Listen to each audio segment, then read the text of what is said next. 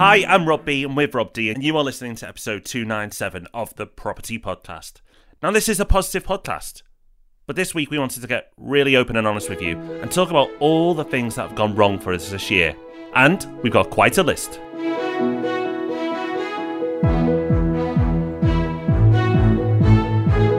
Yes, welcome to the Property Podcast, where every Thursday morning, property investors just like you come together to be informed and inspired.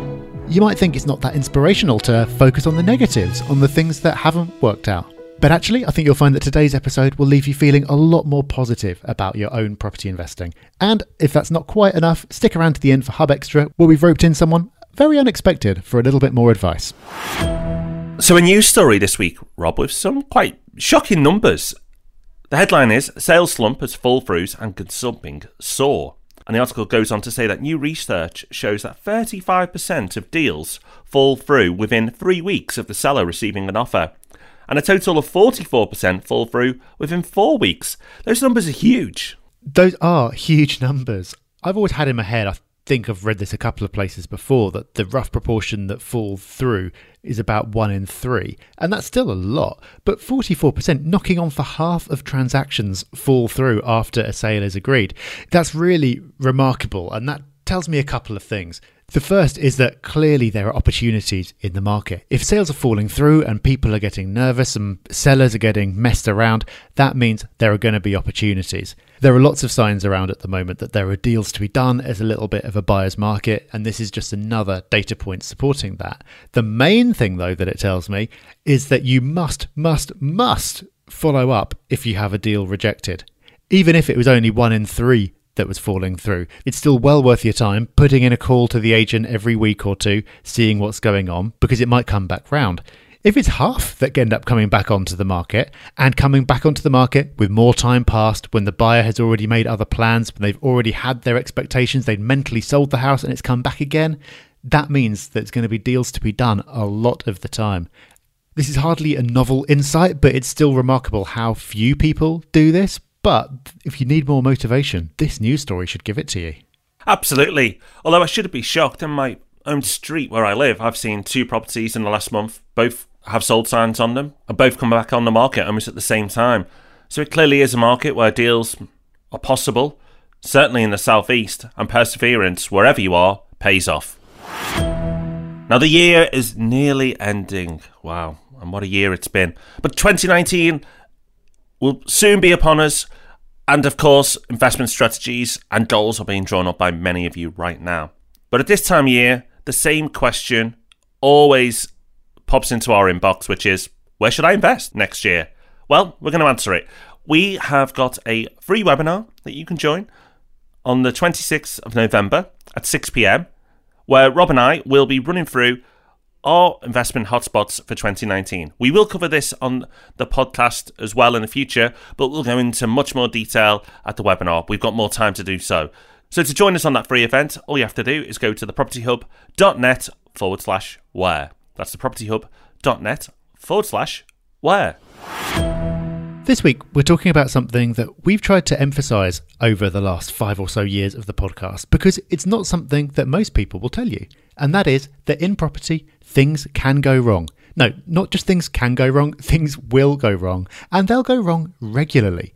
Back in episode 195 of the podcast, two years ago, we recorded an episode called What's Gone Wrong for Us in 2016, where we shared some of the challenges that we'd had. But recording that episode sadly didn't put an end to it. That wasn't drawing a line under all our property challenges for life. We've had plenty more since then. So this week, we're going to talk about just a selection of the things that have gone for us this year, Rob. Yeah, I think this is really important because we are upbeat and we are positive about the incredible impact property can make on your life. But things do go wrong, as Rob said. It's almost a guarantee. The longer you are in property and the bigger portfolio you build, you will see more crap happen. It's just part and parcel of the game. But the reason why we really want to get this across and share what's happened with you is so that if you're thinking about doing this, you know what to expect in the future and you can mentally prepare yourself. If you are one of those people who just break down at the thought of like anything going wrong in their lives and get super stressed out and freaked out by things, then I can tell you now you don't need to listen to the episode. Property investment is not for you because you have to accept that crap happens. So here's a selection of some of that that has happened this year. Well, clearly, we're not going out of our way to avoid having any challenges because if you want to have an easy life, you probably shouldn't be doing developments. Yet that's what we've been really focusing on this year. When you're doing a build from the ground up, there are so many more things that can go wrong. So obviously, some of them will. And Robert, our siting Crewe, there were plenty of challenges before there was even anything coming out of the ground that even looked like a house. yeah. Before we started with developing, everybody I spoke to always said the hard part is getting off the ground. And I listened, but I didn't really absorb it. I didn't really understand it because, from an amateur's point of view, you know, you look at a property development and you think, well, most of the work is when it's out the ground. You know, that's when the frame goes up, the electrics, the plumbing. But time and time again, as I was learning about development and building up my knowledge, the same cautionary tale was told. So it didn't come as too much of a shock that the main challenge we encountered on the Crewe development was getting out the ground. So, on our siting Crewe, things were going well. The groundworks team were doing their thing, it was progressing along nicely, time frames were being hit, and then suddenly the contractor we were working with wasn't playing ball and the standards started to slip. And then at one point just disappeared off site overnight to go and do another job. These things happen with any contractors, not just ground workers, but this was the only case on this particular site that this has happened. What's worse though is that to get through the work to be able to get off site, they rushed their work and the quality of that work wasn't up to scratch. So we had to bring in another contractor to come and fix part of what they'd done and go and do the last parts of the job. So that increased costs by a fair sum, and therefore we took a hit on the margin we were expecting on that site. It also put us back a few weeks by having to get in another ground worker now it's all been sorted, but you go, wow, first development, fallen out with a contractor, had to bring somebody else in, increased costs, delayed time frames. Are you going to do it again? Absolutely. When we went into this, we went in with the mindset that things are going to go wrong. We even put a contingency budget in just for things to go wrong. If you expect it from the off, then you should be comfortable from a t- mindset point of view, navigating through it because this is to be expected. It'd almost be a weird development if things hadn't gone wrong. And actually, you get more lessons by the things going wrong because for our next development, we are doing things a little bit differently when picking our contractors to hopefully avoid this happening again. Now, on our second development, will things go wrong? Absolutely. Of course they will. But we plan for that, we budget for that, we add some extra time in to compensate for that. And because of doing all those things, I don't lose any sleep whatsoever. Things are always going to go wrong, but you just ideally want to have different things going wrong each time. Keeps life interesting because you've learned from what happened last time and put plans in place to fix them. We had some challenges as well on a site that I'm involved with near York, where actually it happened even earlier in the process. Didn't even manage to get as far as the groundworks before things had gone wrong. And this was caused by the council being unbelievably slow in giving permissions. So there were various planning conditions that had to be satisfied before work could start. So we did what needed to be done, sent in the evidence, and then waited and waited and waited. Now, we built in some time for this. We built in longer than we thought would be necessary. But in the end, it took nearly double the amount of time that we thought it would take, even when we'd taken a pessimistic view on how long it would take. And in fact, the council had a backstop date in there where they basically said, if you haven't heard from us by this date, go ahead anyway because we've taken too long and we lose our right to have a say on it. And indeed, that's what ended up happening. So we just had to wait for the clock to run down before we could push ahead. Luckily, we weren't expecting things to be perfect, so there'd already been some allowance in there. And then we were able to make up some progress further down the line. So we're going to end up being a tiny bit behind, but nothing dramatic. But that's another thing with developments, Rob. Some things are just completely out of your hands, and I'd completely underestimated what a big part of it paperwork and permissions and things like that are. You'd think it was all to do with the construction where the challenges would be, but it's actually on the admin side where you can have some of your more annoying obstacles. Definitely on the site and Crewe, the most annoying part was the paperwork, without doubt. The amount of conditions that needed to be satisfied on that site were extensive. One of the most frustrating was a condition around HS2. Now, most people will know that HS2 is coming to Crewe, and that's fantastic. But what's not fantastic is the paperwork that accompanies it. We had to put a report together by contacting HS2 in London to show that our site was absolutely fine and wouldn't be adversely affected by the HS2 plans. So we ended up speaking with the top guy at HS2. He helped us put our plan together. We then had to submit it to the council, who then have eight weeks to go and check with HS2 that our plans are okay. So checking with the people that we built the plan with, and then sign it off. But of course, of course, they need the full eight weeks to do that, just to make a phone call um, or write an email. What added to the frustration around this and the incredible slow process is that we delivered the documents and we hand delivered them because we were nervous and we hand delivered them and collected a receipt to show that they'd been delivered and then waited.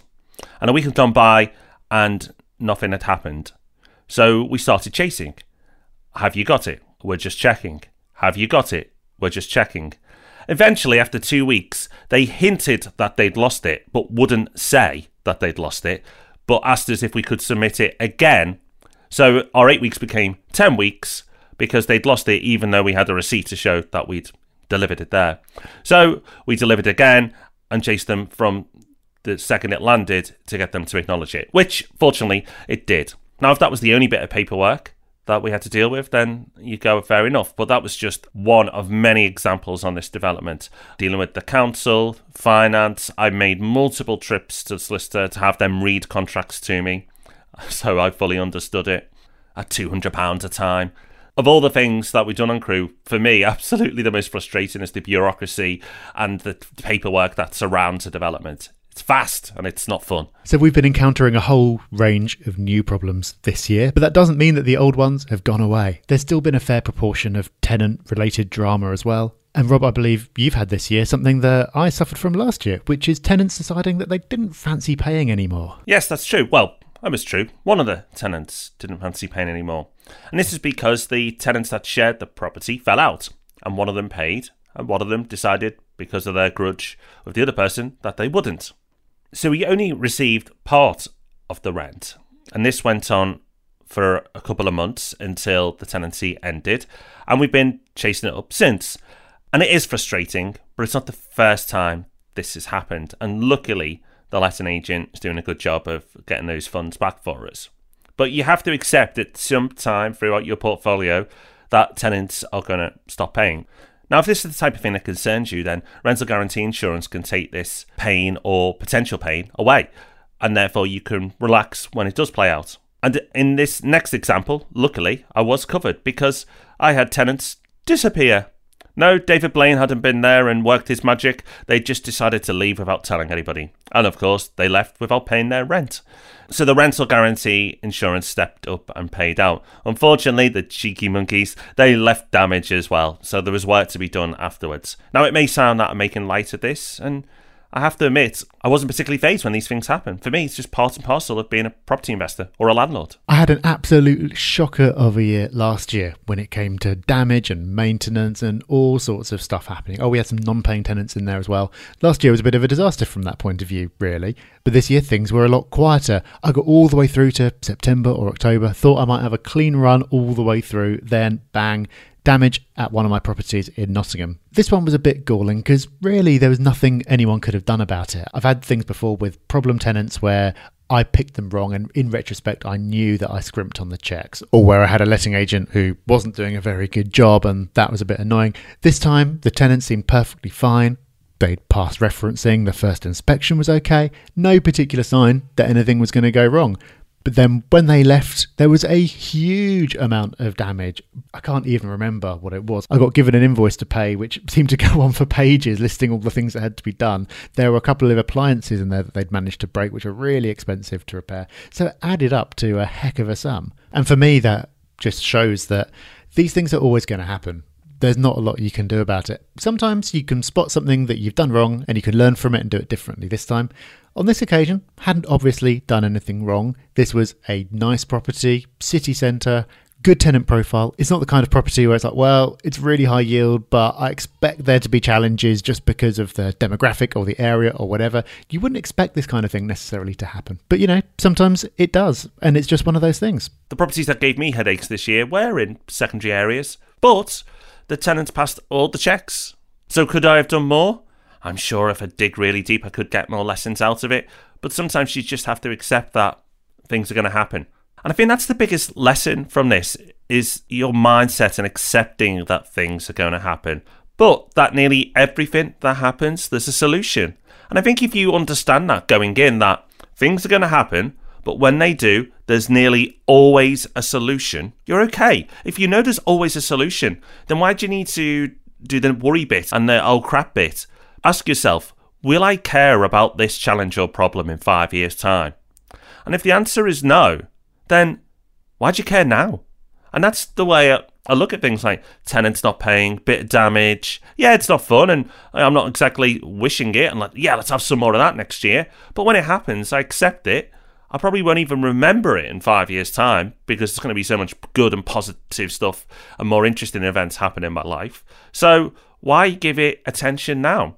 If you give it your attention and mental bandwidth, then you're stopping yourself from doing more positive things and taking action and getting on with enjoying your life. Exactly. And some of that comes from experience. I think naturally, when you start out in property or you start doing anything, however prepared you are, you probably take things a little bit more seriously or give them a bit more attention. But by the time you're onto the second or third time something's happened, you can be a little bit more relaxed about it. And among the things that we've just talked about, there are some that we've learnt lessons from, so we can try to minimize the chances of them happening again, and others where it's like, well, you know, actually, not much we could have done. I always try to look at anything that's happened and think about how it could have been my fault and try to take responsibility for it. Not out of any kind of masochism, but just because that's the one thing that I can control there's no point moaning about situations or other people or anything else because I can't control those. I can control what I do. So I always try to look at things in property or especially in business as what could I have done differently to stop this from happening? Sometimes there's an answer and there's something to learn from it, and that's great because it means that I can improve. But sometimes you just have to think, you know what? Things just happen. And like you said earlier, Rob, if you're not comfortable with that, then you shouldn't be in property, you shouldn't be in business, you can't really do any much of anything if you're only happy if it's perfect all the time. Yeah, absolutely. You know, I've had the pleasure of working with probably thousands of property investors over the last decade plus, and the vast majority take it in their stride and use them as lessons. But occasionally, you do meet people who just have their meltdown, and you just think you shouldn't have done this. Like property investment is not for you. So if you are that type of person who has a meltdown over you know things going wrong, wherever they are in life, then don't give yourself more stress than going property investment because, as we've said, things will go wrong. Now, when things do go wrong, you can make your life easier by working with other people. Now, you can do that in so many different ways. It can be through your network. So, if you've been to meetups and you've met other investors, you can ask them for advice. You can go on the Property Hub forum and ask people there for advice and pass on their experience. If it's during the conveyancing process, you can speak to your solicitor. If it's when you're managing a property, if you're using a letting agent, which I'd highly recommend, then they should be dealing with the majority of the problems and just informing you of the solutions. And the list goes on. You can do this for sourcing property, you can do it for your mortgage, working with mortgage advisors. We often say work with experts, but there's a reason for it because there are so many variables in property. By working with somebody who's seen those variables time and time again, and to them it's normal and actually just part of their job, it makes your life a lot easier and their confidence at dealing with these situations will make you feel a lot more confident and therefore comfortable about these events occurring. That's a selection of some of the things that have gone wrong for us in 2018. The year isn't quite over yet. Maybe there's more lurking, but that's okay. We're still smiling and I'm sure we'll be able to deal with it. We'd love to know what's gone wrong for you. It's always great when people share this kind of thing because in property you don't hear enough of the day to day challenges. It's easy for things to look really glamorous, and then it almost feels like you're doing something wrong if you're struggling. So share your challenges and your mistakes and your learnings. We're on Facebook, Twitter, and Instagram as Property Hub UK. So we have Hub Extra coming up, but before we do, let's acknowledge some wonderful human beings and hubbers who've left us five star reviews. So first up is Mo, and Mo says, I've been listening to the property podcast after reading Rob D's book, The Complete Guide to Property Investment, which is an amazing book. I must admit my confidence levels increased massively, and I feel I can start in property investment after I've created my goal and strategy plan. Thanks for the free course. I'm looking forward to each and every Thursday to listen to the valuable advice from Rob and Rob. You guys are legends. Please keep up the good work. And Will says, Hi guys, I've been listening to countless episodes over the past few weeks, and a review had to be written. By far the best podcast I've listened to. Informative, easy to understand, interesting, and countless gems of knowledge. And experience passed on for free. I'm just starting out in property investment, and your advice has given me huge confidence to go forward.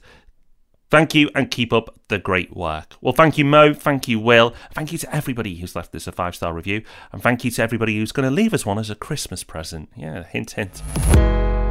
Okay, just a little more conversation before we wrap this week's episode in the form of Hub Extra, where every week we give you that little bit more. And it's backed up by the Hub Extra email that hits your inbox if you're a Property Hub subscriber every single Friday morning to give you some value to head into your weekend. This week, we've got a quote, a very appropriate quote at that, from that great philosopher Elvis Presley. And the quote is When things go wrong, don't go with them. Rob, how do you interpret that one? First of all, I like this quote because I think you can interpret it a different, a few different ways. But for me, this is don't let the problem or the challenge define you. Don't let it take over you know, often it can take over your full attention of your day, your time, and also your mindset. And when things do go on, you have a choice of how you deal with it. There are multiple choices you make how you're going to react, what action you're going to take, and also whether you're going to take lessons from it. And you could often decide to take positive paths or outcomes, like put a plan in place, take action, learn the lessons from it, or take the negative path and let the problem absorb you by dwelling on it, being scared of it, and therefore letting it own you. Rob, how did you interpret it? Pretty similar. I think a slightly different angle you can take on it is often you can let things spiral. When something goes wrong, you can go wrong. You can completely lose it, and your judgment can be affected, and you can change the way that you're looking at the world, and that can lead to further things going wrong. And one little bump can just knock you completely off track. Whichever interpretation you take, though, I think this is a nice one. That's the great thing about quotes. If you can find a little quote or saying or something that works for you and you can just get it embedded in your mind and you can trigger it when a situation happens that's challenging and you can use it to turn your thinking around or to cut off negative patterns of thought, that's so useful because you can't control the situation, but you can control how you react to it. And so, if you can use other people's words of wisdom as a little tool to say it in your head and stop things from going downhill, then that can prevent you from making a bad situation worse. Yeah, I can't help but falling in love with that quote, and hopefully it's left you all shook up too. so that's it, another week covered. But what do you want us to cover? Please let us know. You can let us know through the Property Hub forum, or you can find us on Facebook, Twitter, and Instagram at, at Property Hub UK. And if you're keen to find out about what Rob and I do outside the podcast and the companies that we run, you can go to thepropertyhub.net forward slash discover. So, thank you very much for joining us, and we'll be back next week. bye bye. Bye bye.